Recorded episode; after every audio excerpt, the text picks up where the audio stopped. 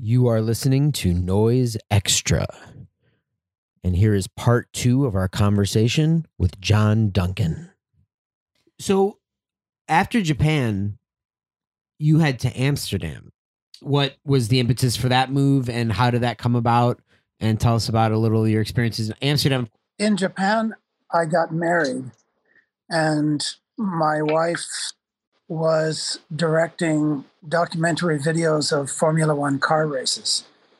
The company that she was working for was opening an office just outside of Amsterdam where she and a crew would go to the European Formula One car races. And because they moved her there and because we were married, they were they moved me there.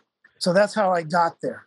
And then one of the really sort of pivotal moments for me was was a, a documentary that she decided that she wanted to make.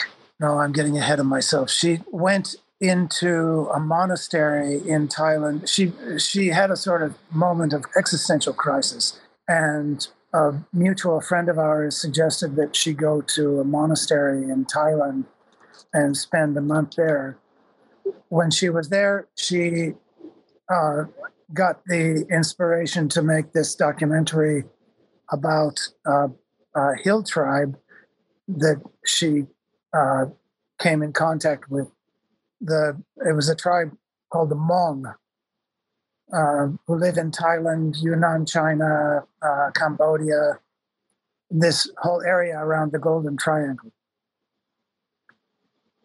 She brought me there, uh, and uh, I was I was there to to record sound for this for the crew that she set up to record this.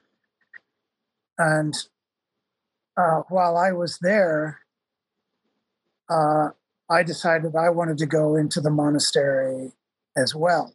At a certain point, the recording sessions Or of this documentary were, had had wrapped, and I had a chance to go into this into this monastery. So I went into the monastery for a month, and that was truly eye-opening. That's what the Amsterdam time came to be for me, was exploring consciousness in in ways that that were new to me. This time in the monastery sparked my interest in meditation, and in, in, in uh, I I started I started meditating uh, not with as a religion, but uh, a sort of um, exploration. Um, but I was doing it more or less on my own. When I got to the monastery, it was guided, and the the abbot of the monastery would give us uh, individual sort of suggestions of things to do. In the end of this month, part of the normal process of this is to uh, stay awake, meditating for several days without sleep. And were you able to do that? Yes. How, do you recall how many days or approximately? The first time was three days. The second time was five days. Wow. And this is all in one place, seated? No, uh, the first time was in Thailand for a month. Mm-hmm. And then at the end of that month, I was practicing basically nonstop for three days. No food was brought to the door. So, you know, I didn't see anybody. I didn't go anywhere. I stayed in the room meditating for uh, for several days. Um, and that basically gave me uh, tools that I hadn't had before to uh, do this kind of exploring. And that's where Maze came in, Be- because uh, I just... Uh, when you are in a room, you don't know when it will end. You're in the room, you're you're sort of stuck there. You don't know when it's going to end. So what happens to you when you're there in total darkness? What what happens to your mind? What happens? What do you experience when you are in that kind of situation? In that case, people sort of divided into two factions. One group hated me and wanted it to end and did everything they could to distract themselves by filling the room with sound, by uh, just doing whatever they could to distract themselves from themselves. The other side became quiet and went into their own uh, psyches and started started sort of exploring that as a unique experience, to be in this place in total darkness and not knowing when it's going to end. To, to these people, it was sort of an opportunity. To the to the people who hated it, it was torture that they wanted, that they they didn't expect and wanted to end as soon as possible. Any in any case. Uh, The, the the experiences of meditation uh, inspired that. This kind of exploration of what happens when you are uh, left with um, just with your own mind.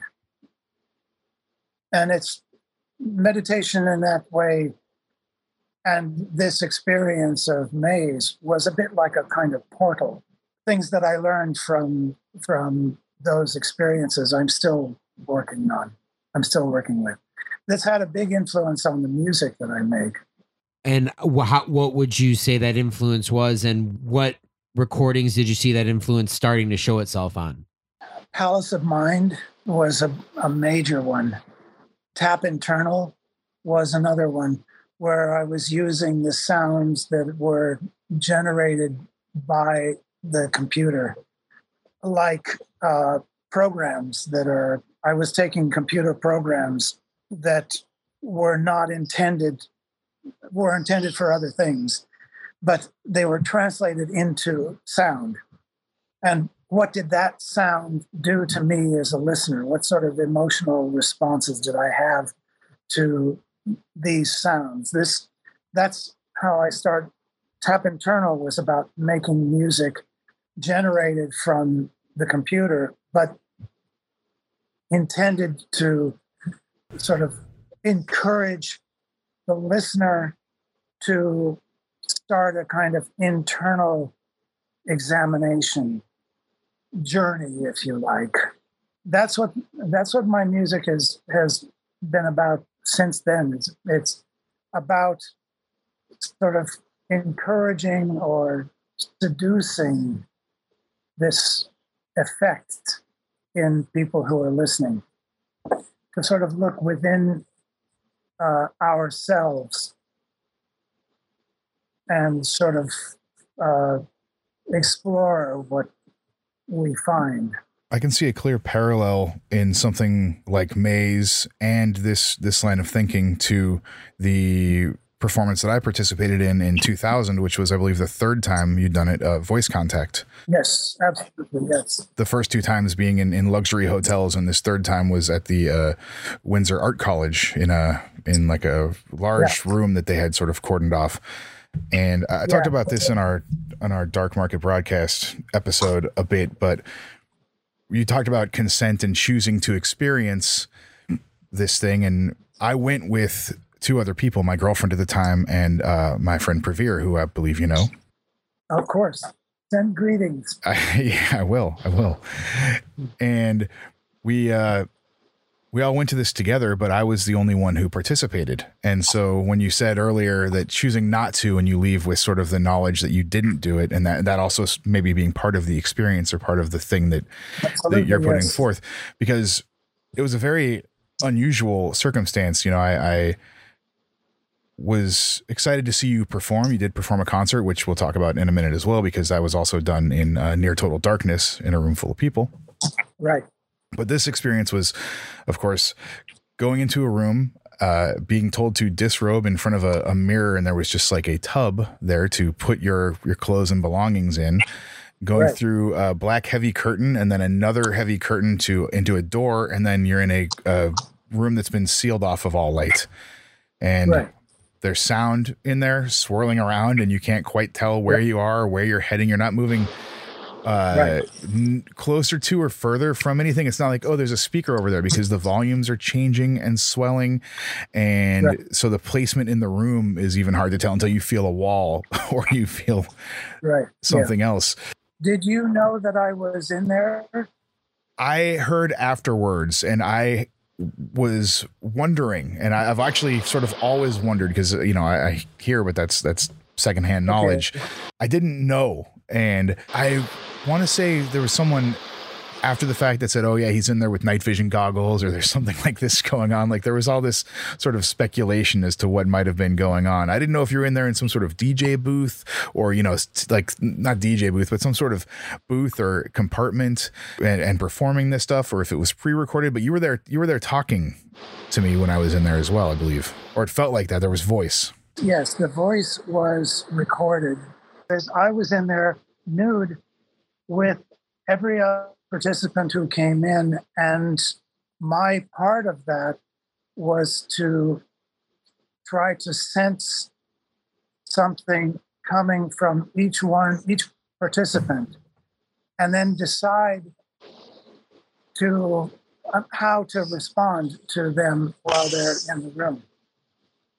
To some people, if they're sort of moving along the room or holding holding one hand, sort of flying out with into the room with the other hand, trying to run into something and going along the wall. So, like, um, if somebody's doing that, I would either move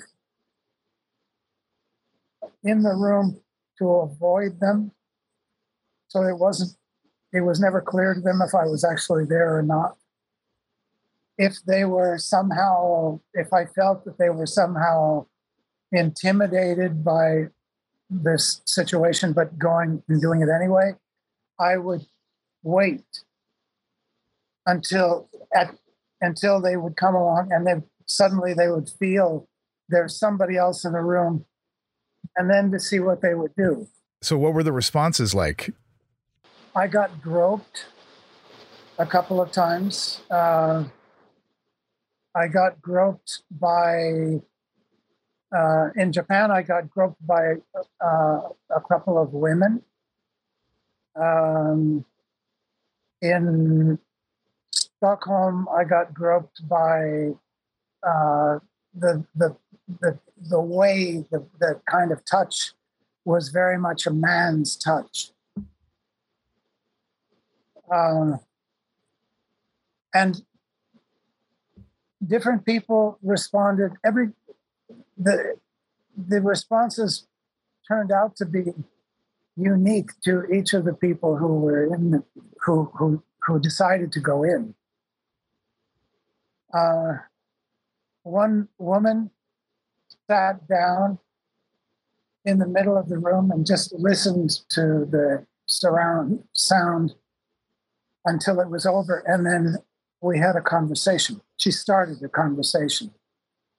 We never touched. We never saw each other. I still don't know anything about her, what she looks like, anything.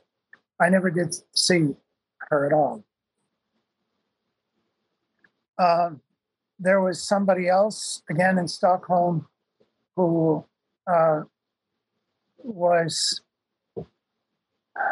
he looked like a football player. He's massive muscles, like, like the kind of person who would not be afraid of anything or anyone, who pulled the curtain back, saw that he was entering into total darkness, and assumed that I was in the room. He said, John, I can't come in here. I can't deal with this. He couldn't, wow. He couldn't deal with not being able to see. Uh, yeah, it everybody's response was was unique. It was it was really interesting. Great. Do you remember your response? Yeah, what'd you do? I wandered around and listened and tried to sense what was going on in there. Uh, I think after a while, I found a wall and probably did hug that, or, or, or trying to figure out the size and, and scope of the room. Also trying to deduce if anyone else was in there. But I, I remember sitting in there for a while to enjoy the sound, because that was one of the things is like, it, this is a, in a way, a, a personal, private John Duncan performance and experience, right? Like this was something that Absolutely. I I'd really wanted and and wanted to experience. And it was such a, a cool opportunity to get, but I, I was, I, I was nervous. It's, it's a strange thing to go to a, you know, this, this happened in Windsor, Ontario when I lived in Detroit. So I had to cross a border to go to this event. Uh, I'm driving to a place I've never been before, going into a room, taking off all my clothes, and walking through a couple doors into a completely pitch black room where there's sound happening. That's not a exactly a normal thing. Like I haven't done that before or since, right? That's not uh, a thing that we get the opportunity to do very often. So it took, uh, I think, a little faith and courage on my part to do that. I was definitely a little nervous and intimidated. It's, you feel very vulnerable when you're stripping in front of a mirror. And I'm not sure if the mirror was a part of it in other things, but in this place, there was, there was a mirror where you undressed. No, it wasn't. That that set it up differently to me as well. And it was also this thing of there's there was nobody watching me undress. I could have gone in there fully clothed. I don't know if people if people did that, but it seemed no, antithetical no, to the. You would not have been able to do that. No. Mm-hmm. No, you would not have been able to do that. there in in Stockholm, there was an, actually a guard who was he had he had the uniform of the hotel. Mm-hmm. He. And he was the person who was uh, uh, watching your clothing and your belongings in this tub while you're in the room. So he was the he was the security for your stuff. There was someone outside the door to the sort of yeah, exactly. entryway room when I did it. Yeah, exactly, and that's why they're there.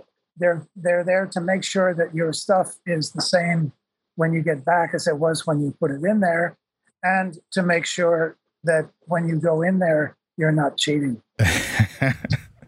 So uh, do you know or have any numbers or idea of how many people at the, the three different times this was performed, how many people showed up but didn't participate? Like change no. their minds? No? I have no idea. I have no idea. I stayed in the room all the time.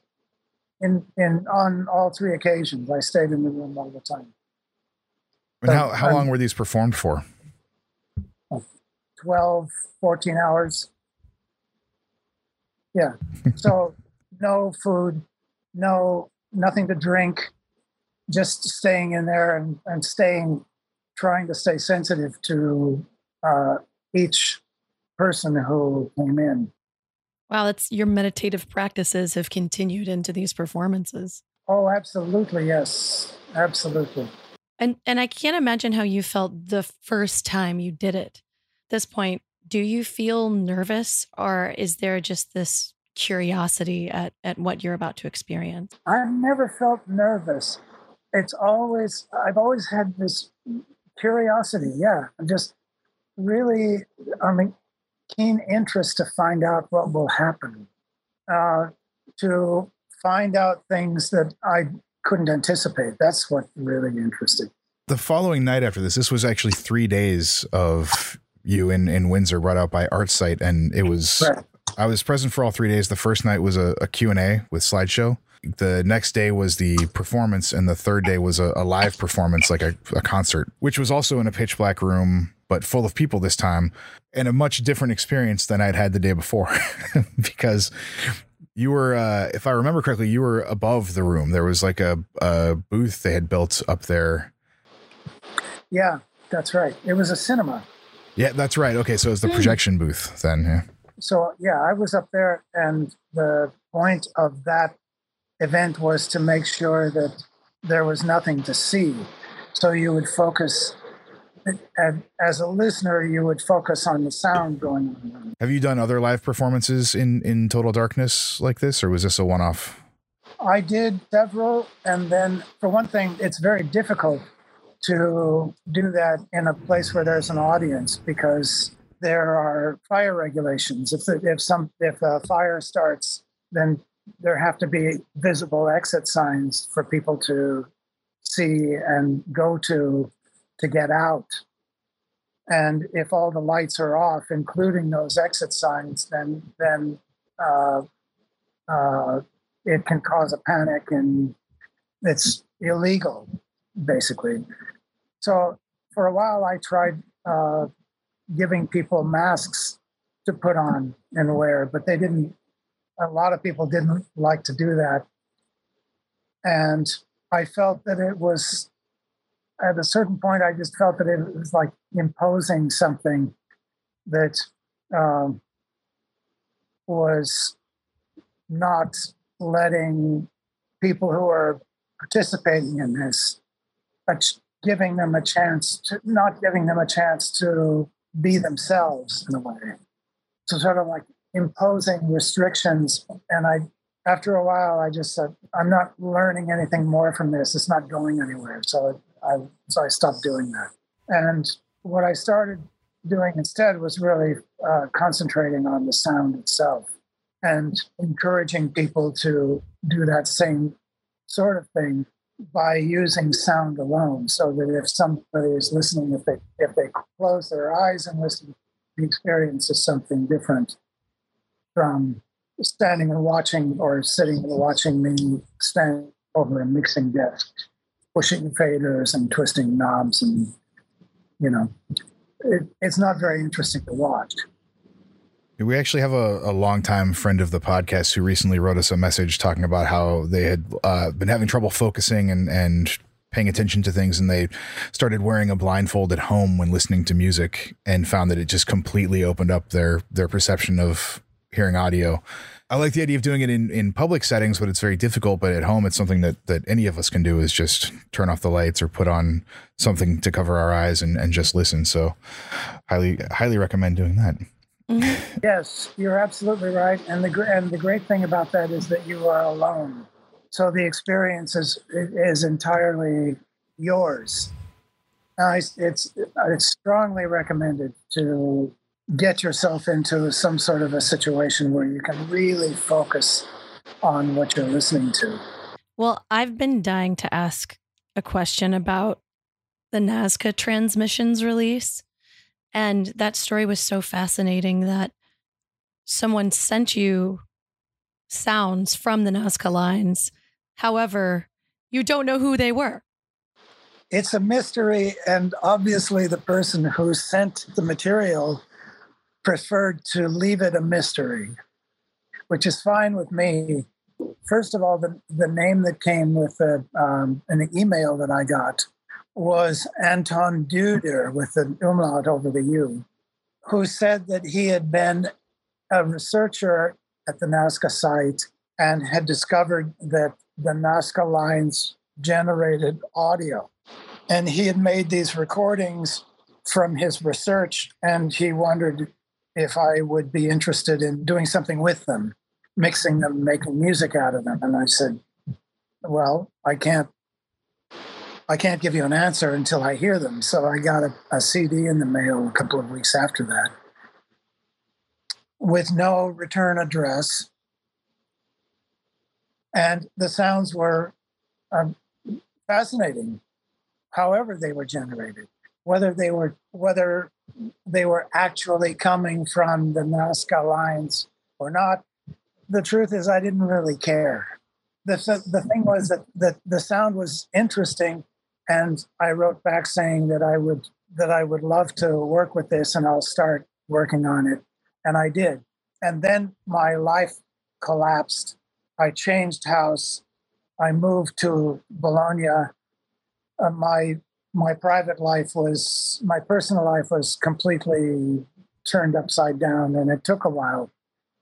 So finally, I managed to get my studio set up again, and this was the first thing I worked on. When I had several mixes ready to send, I wrote to this email address again and said, I have these, where do I send, what's, give me an address to send these to, and I'll, I'll be happy to send them to you. I never got a response. And then my, uh, uh, a few years later, my uh, email was hacked. And then I I lost all of this, all, like ten years worth of very carefully cataloged and categorized messages. Boom, it was all gone. So even the, uh, so everything is gone. The only thing that I still have left are the are the sources that were sent in the mail on this C D R, and, and then the, the sources that I used to make the mix. Well, I'm glad all of the mystery is retained between the lines and the audio and this release. Whether or not any of it is true, is, uh, it makes for a story that's fun to tell, but whether or not any of it is true makes no difference to me whatsoever. The thing that I, the thing that I find interesting about that project is the sound itself and what it does. Well, another sound that you captured that I'm absolutely fascinated by is when you were at the Stanford Linear Accelerator Tunnel. How did that come about? That is wild. There was a documentary on Amsterdam T V. It's called The Search for the Top Quark. And there was a contest between the Stanford Accelerator and CERN in Switzerland. While I was watching this, I was thinking it would be really interesting to go to one of these places and see what kind of field recordings can be made there. Who do I know? Who do I know? Who do I know? Who do I know? And I remembered that there was a guy named Stephen Travis Pope who w- worked as an instructor at Stanford. So I wrote to him and asked him if it would be possible to set up a tour of the Stanford Accelerator. And he said yes. He arranged the tour with uh, a guy who showed us around. I made recordings with the D A T recorder of different areas of the complex that he thought made interesting sound. So then I took that and started working with a friend whose name was Max Springer. Max was way ahead of his time. He had uh, he had a computer set up that was only the kind of equipment that uh, an institution could afford. And his his setup was made to uh, process uh, process digital audio, and um, when nobody else had this stuff, when only when like uh, music universities and mm-hmm. research centers had this this level of equipment, he got it uh, and had it and said, please come and use it. I'll show you how to do it. He was extremely patient in showing me how to use a computer, how to edit sound on the computer. And for me, it was important that this project stay uh, electron-based, that it would not be uh, magnetic or acoustic-based. It would it always, the whole idea was about electrons, mm-hmm. the life of an electron. So it had to be edited uh, on a computer, and he showed me how to do it. He provided the equipment and showed me how to do it. He was such an amazing, an amazing human being. Uh, very unfortunately, he died uh last month. Oh. oh, I'm sorry to hear that. Yeah, yeah, it's a it's a real loss. Yeah, he was he was one of these really unsung uh, heroes of of digital sound for that for certainly for for Amsterdam, people living in Amsterdam, friends living in, in the Netherlands. His name is Max Springer. And those recordings yeah. are on the Crackling C D. Yes, and Max and I did that together. An incredible C D. Yeah, it's it's awesome. We reached out to some of our patrons and listeners and see if they had any questions for you. And I thought this was a really, really cool one. And it's about a performance that is also, I believe, the B-side of the Pleasure Escape tape, the Move Forward performance. That's the B-side, correct? Right. So this is what he wrote. With the nineteen eighty-four performance of Move Forward, which ends in John setting a projection screen on fire, then spraying the remains into the audience with the fire extinguisher, it seems to have a positive ending. Was the intent of this and other performances to say, the horror is in the past, take the present in your own hands, and give the subjects a kind of new perspective on life? The purpose was less specific. The purpose is to wake up. That was the purpose of Move Forward. That was the purpose of basically everything I've done. So it's all about waking up. And uh, sometimes uh, it takes a slap in the face to wake up. It takes a jolt. Sometimes it takes a caress. Uh, but the point is always to wake up. For me, to, starting with me, to wake up, to wake my, to to become awake myself, and use. Uh, use art, use whatever means necessary to just to become awake. Another listener asked how you see the difference between the early days, the old kind of noise cassette culture scene in the eighties versus getting to do things like working in a contemporary symphonic setting, you know, later on in your work. What what what are some of the differences you see in how that operated in your place in that in those worlds? Oh, every project is totally different. Yeah, it's and it's it's uh, it's exploring. That's what singing is for me now. I'm doing a lot of singing. I'm writing songs. I'm writing lyrics. I'm singing the songs. And it's all about that. It's all about waking up. It's it's using that as a tool to wake up. And I think he might have been referencing one of those mm-hmm. vocal performances, because we were watching some video of a vocal performance you were doing.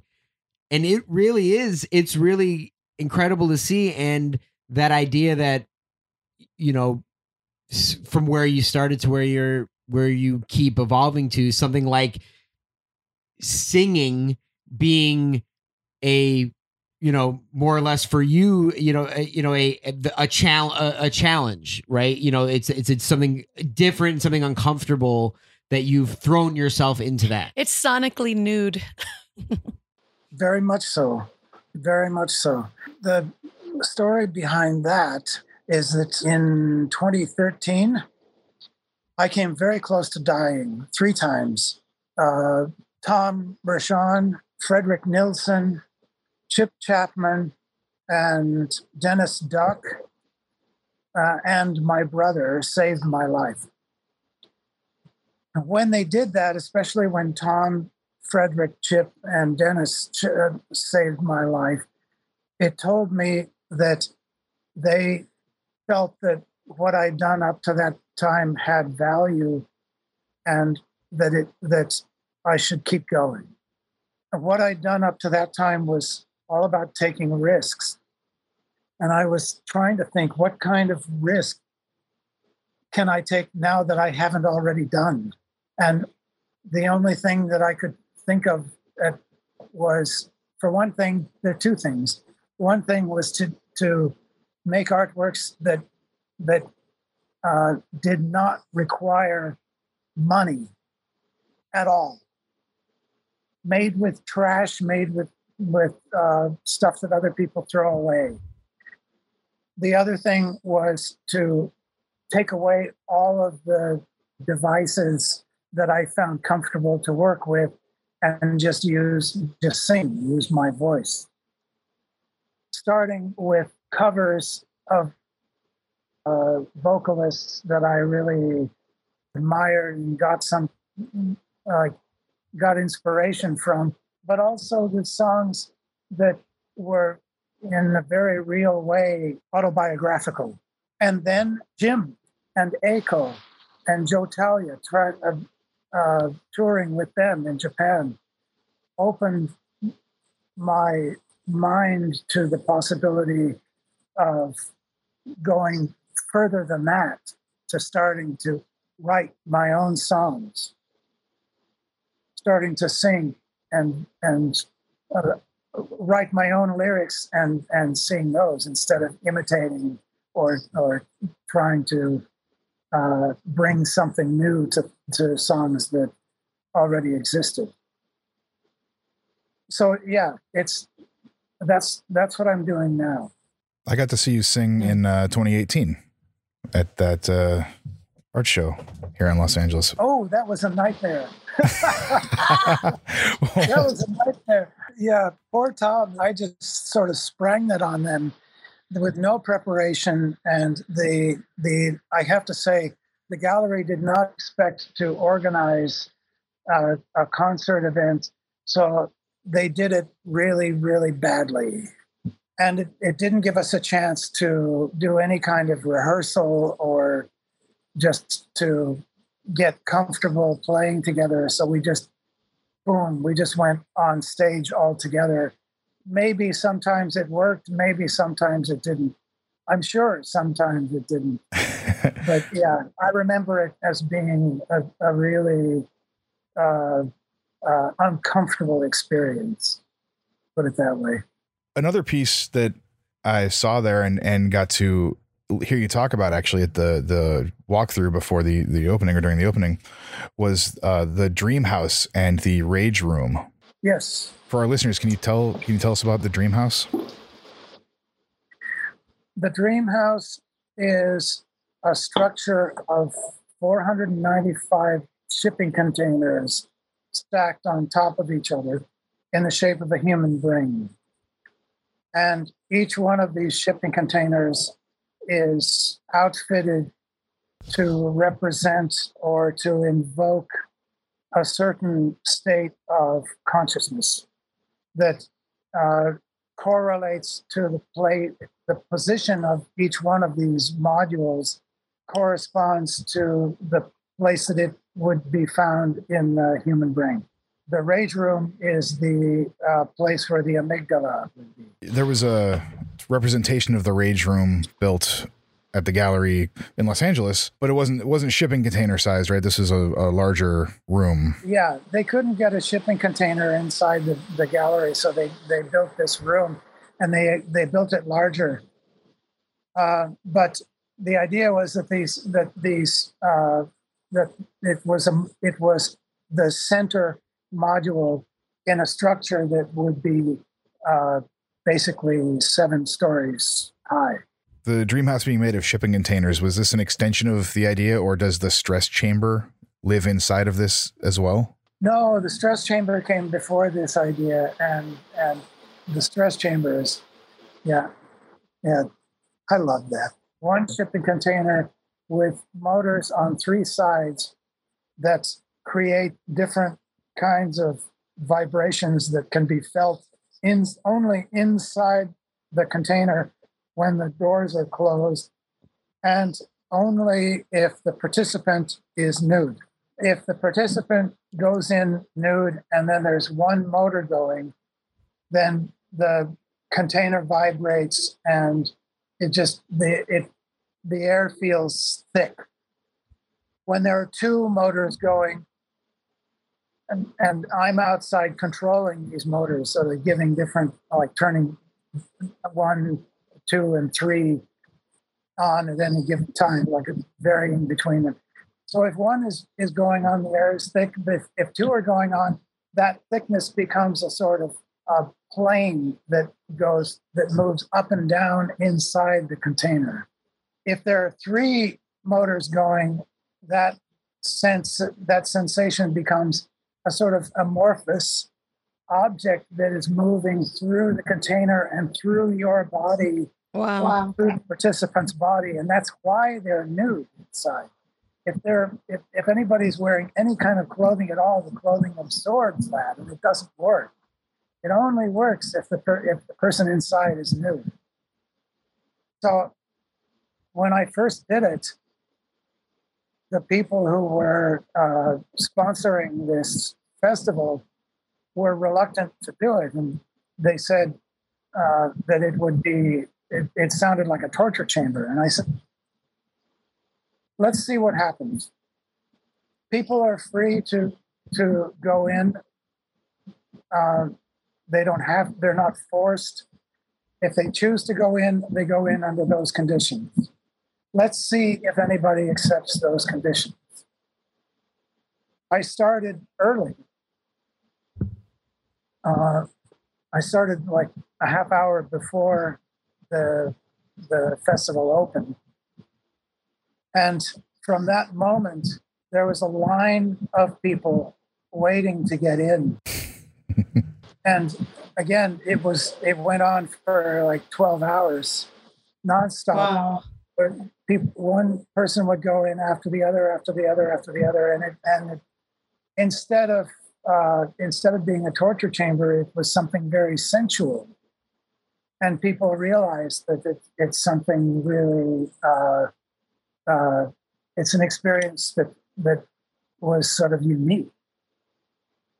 So people would people came coming out would have this sort of glow on their faces. So the people who were waiting in line just, oh, okay. So now it's, yeah, let me in there. It, it just ended up nonstop. Caressed by phantom fingers. Caressed by this sort of orb that would move through you. It would move, you could hear it moving around and you could you could feel it moving through you.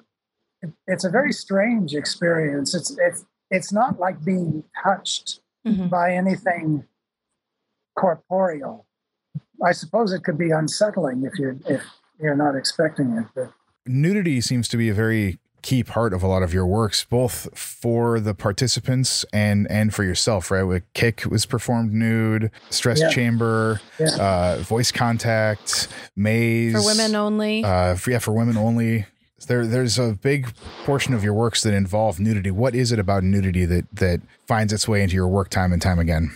For me, the nudity usually involved performing the Reikian exercises. And uh, as a therapy exercise, this, this uh, it, now it's since called bioenergetics, but um, it's important. It's all. It, it was always important to practice this, uh, to to perform this this exercise without any clothing to restrict movement of the body, movement of energy in, within the body. So that's why these performance, the the the Kick performances were all performed nude. Because the, the exercise really required it. And what happened when those, uh, in in each Kick performance, that uh, I would lose control of, of myself, uh, certainly of the body, and I would end up uh, being sort of manipulated by some sort of force outside of, of certainly outside of me, outside, outside, put it that way. And then the the when this was witnessed by an audience, the the energy coming from the audience would come through me out to this sort of force, and this force would come through me into the audience. So then it it was. To get to that place, it was important to be nude and to let this energy sort of move as it would, as it chose to move. Very often, it would mean that I would be sort of. It, the exercise starts when you're lying on your back with your knees up, your feet flat on the ground, your hands out, stretched out, and I would start there, and then. Uh, From photographs that I've seen of the performances, I would be somehow uh, elevated like this distance a distance of maybe, what is that, like maybe eighteen inches off the ground. And I did, I, I still don't know how I managed to do it, how, how it was possible to do it. But uh, from photos I've seen of, of, of the performance, when it, when the performance was done, I was doing this. So again, uh, to have that kind of energy flowing through me back and forth, it was important for me to be nude. It was, um, it's not to be exhibitionist. It's to make this situation possible, and then to see what happens. Well, in regards to other things like Maze or or voice contact, that's that's putting the the other participants sort of in a, and yourself in a state of vulnerability as well. Yeah. Do you find that that opens people up to something you're trying to encourage them to experience? Is that vulnerability? Sometimes. Each performance that I've done is to see what would happen. And that's why they're not repeated, uh, with the exception of Kick. But Kick was done, uh, the same sort of exercise was done in a, a wide variety of different places. So in a way, it was like doing the the exercise for the first time every time it was done.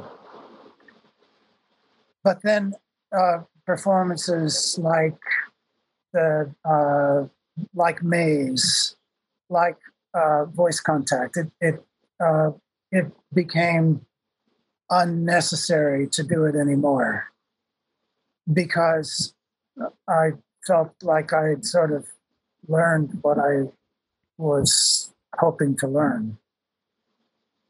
Yeah, yeah, and that there's uh, there's this risk uh, of doing things that get this reputation of being provocative or controversial. When a performance is done, in order to be controversial or provocative, just for the sake of being provocative, it becomes a sort of carnival act. It becomes something that people expect.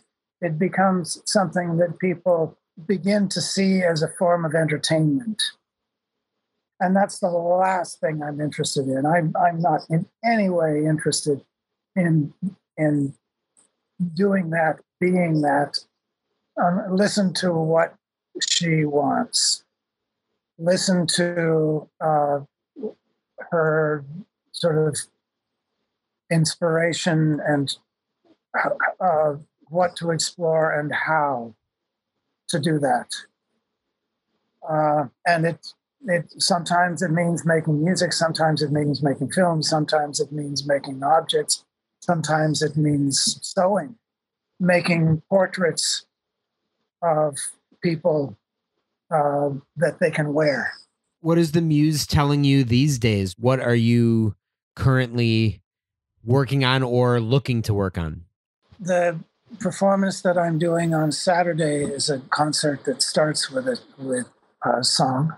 The title is Solitary, um, like solitary confinement, uh, when someone is uh, imprisoned either in an institution or imprisoned by someone who is uh, uh, uh, keeping someone trapped in a room,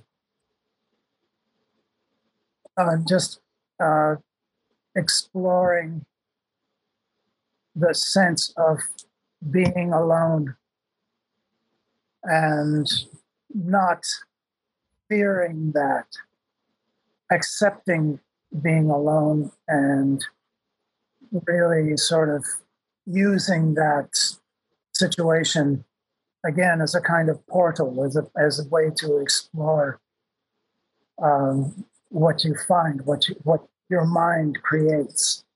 And you said it's going to start with a with a song, and then and what else do you have planned for it? Well, um, it it starts with a song uh, about an entity that comes through the window and you and, and there is this sort of this very sort of sexual experience with this uh, phantom, and then uh, it goes into this uh, long kind of drone that becomes more and more and more and more and more complex, um, multitonal. It turns into this kind of, if it works, I hope it works, it, it will turn into this kind of uh, atmosphere, this kind of environment that you just occupy. And um, I hope that it's possible to just sort of, if you're listening, to sort of forget where you are, forget what's going on around you, and just sort of uh, go into yourself, use it as a way to go into yourself. Excellent. And where is this being performed? In Copenhagen, in a place called Mayhem. Oh, I've been there. Nice venue. Very cool. Very cool. So that will have already happened by the time this episode comes out. So hopefully someone who saw that got to write us. Let us know how it went. Yeah. I, this sounds amazing. Yeah. Yes, please. Yes, please. You mentioned uh, sewing, and when I saw your show in, in twenty eighteen, you had uh, some paintings and some some fashion pieces, pieces of clothing that you were you're working on.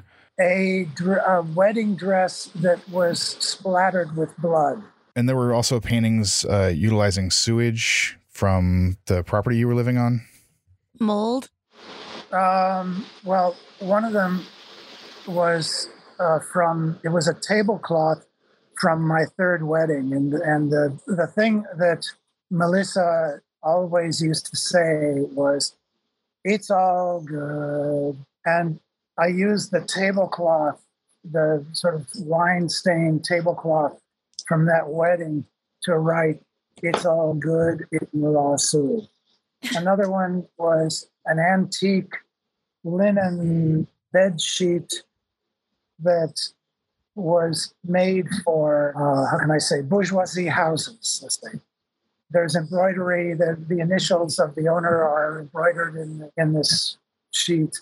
So it was priceless at one time. And then on um, using this raw sewage, I wrote uh, Fear of Life. And on another one, La Vita Bella. Life is, life is good. Yeah, written in raw sewage. The um, you mentioned uh, this new work. Right after Mayhem, I go to a, a, a festival in Aarhus,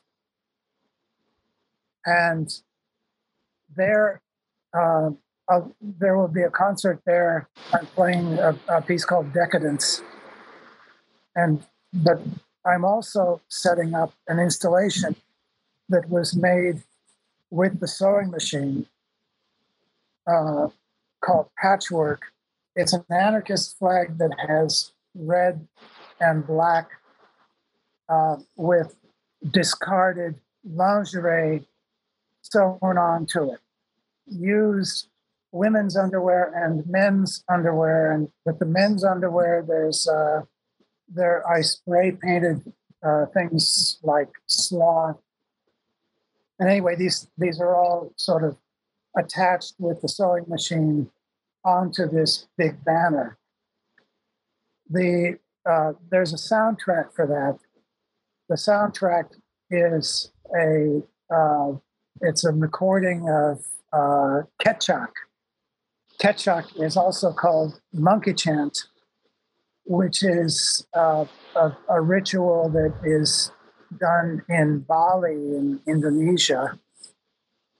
Uh, and when I was working on that, I met somebody who grew up in Bali and was very familiar with all of these different rituals. And she sort of, again, opened my mind to what these what these rituals are real are about according to the people who are making the ritual. For me, Kecak is this very sexual energy that uh, has a very uh, strong connection to this sort of anarchistic libidinal drive that people who are young adults uh, up until get to pretty much my age are dominated by, or are controlled by, totally controlled by this Kecak sound. Do you know what it is? I'll imitate it. Imagine a whole room of people, like easily thirty, forty, fifty people, all together going chuck chuck chuck chuck chuck chuck chuck chuck chuck chuck chuck chuck chuck chuck chuck chuck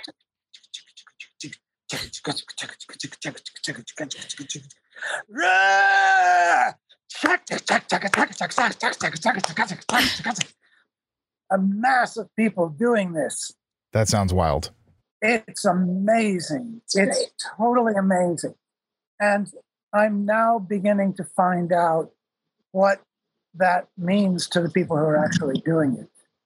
And it's it has no connection to what I'm using it for, for this installation. The person who told me, who lived in, in Indonesia, her mother still lives there, and she invited me to go with her when she goes to visit her mother in Bali in February. Well, I would go to study this. To, to find out firsthand what this is about, to participate if it's possible. Heck yeah. Incredible. Well, I mean, look, we've gone from the seventies all the way up to the future, twenty twenty-three. We're already got plans for twenty twenty-three. Many this, plans. This, I mean, this has been, this has been incredible. And obviously there's so much to talk about, and hopefully we're going to get to do it in person, possibly in a, in twenty twenty-three. It's that's that's the yeah. that's the rumor right now. We won't we won't uh you know not you know we'll wait till everything gets set before anything gets you know fully discussed. But well, the date is set. The date is the sixth of May. All right, all right. Well, we know that this has been incredible. Thank you so much. Thank you. This has been great fun. You've been listening to Noise Extra. Noise Extra is brought to you by Chondritic Sound, a home to noise artists for over seventeen years, by Verdant Weapons, maker of quality contact microphones and noise devices, and by our Patreon supporters. You can find our Patreon at patreon.com slash noise extra, and your support really helps. You can find us on Instagram at Noise Extra, on the web at noise extra dot com, one E in those, and on Twitter at Noise Extra, with three A's at the end. Thank you for listening to us and to Noise.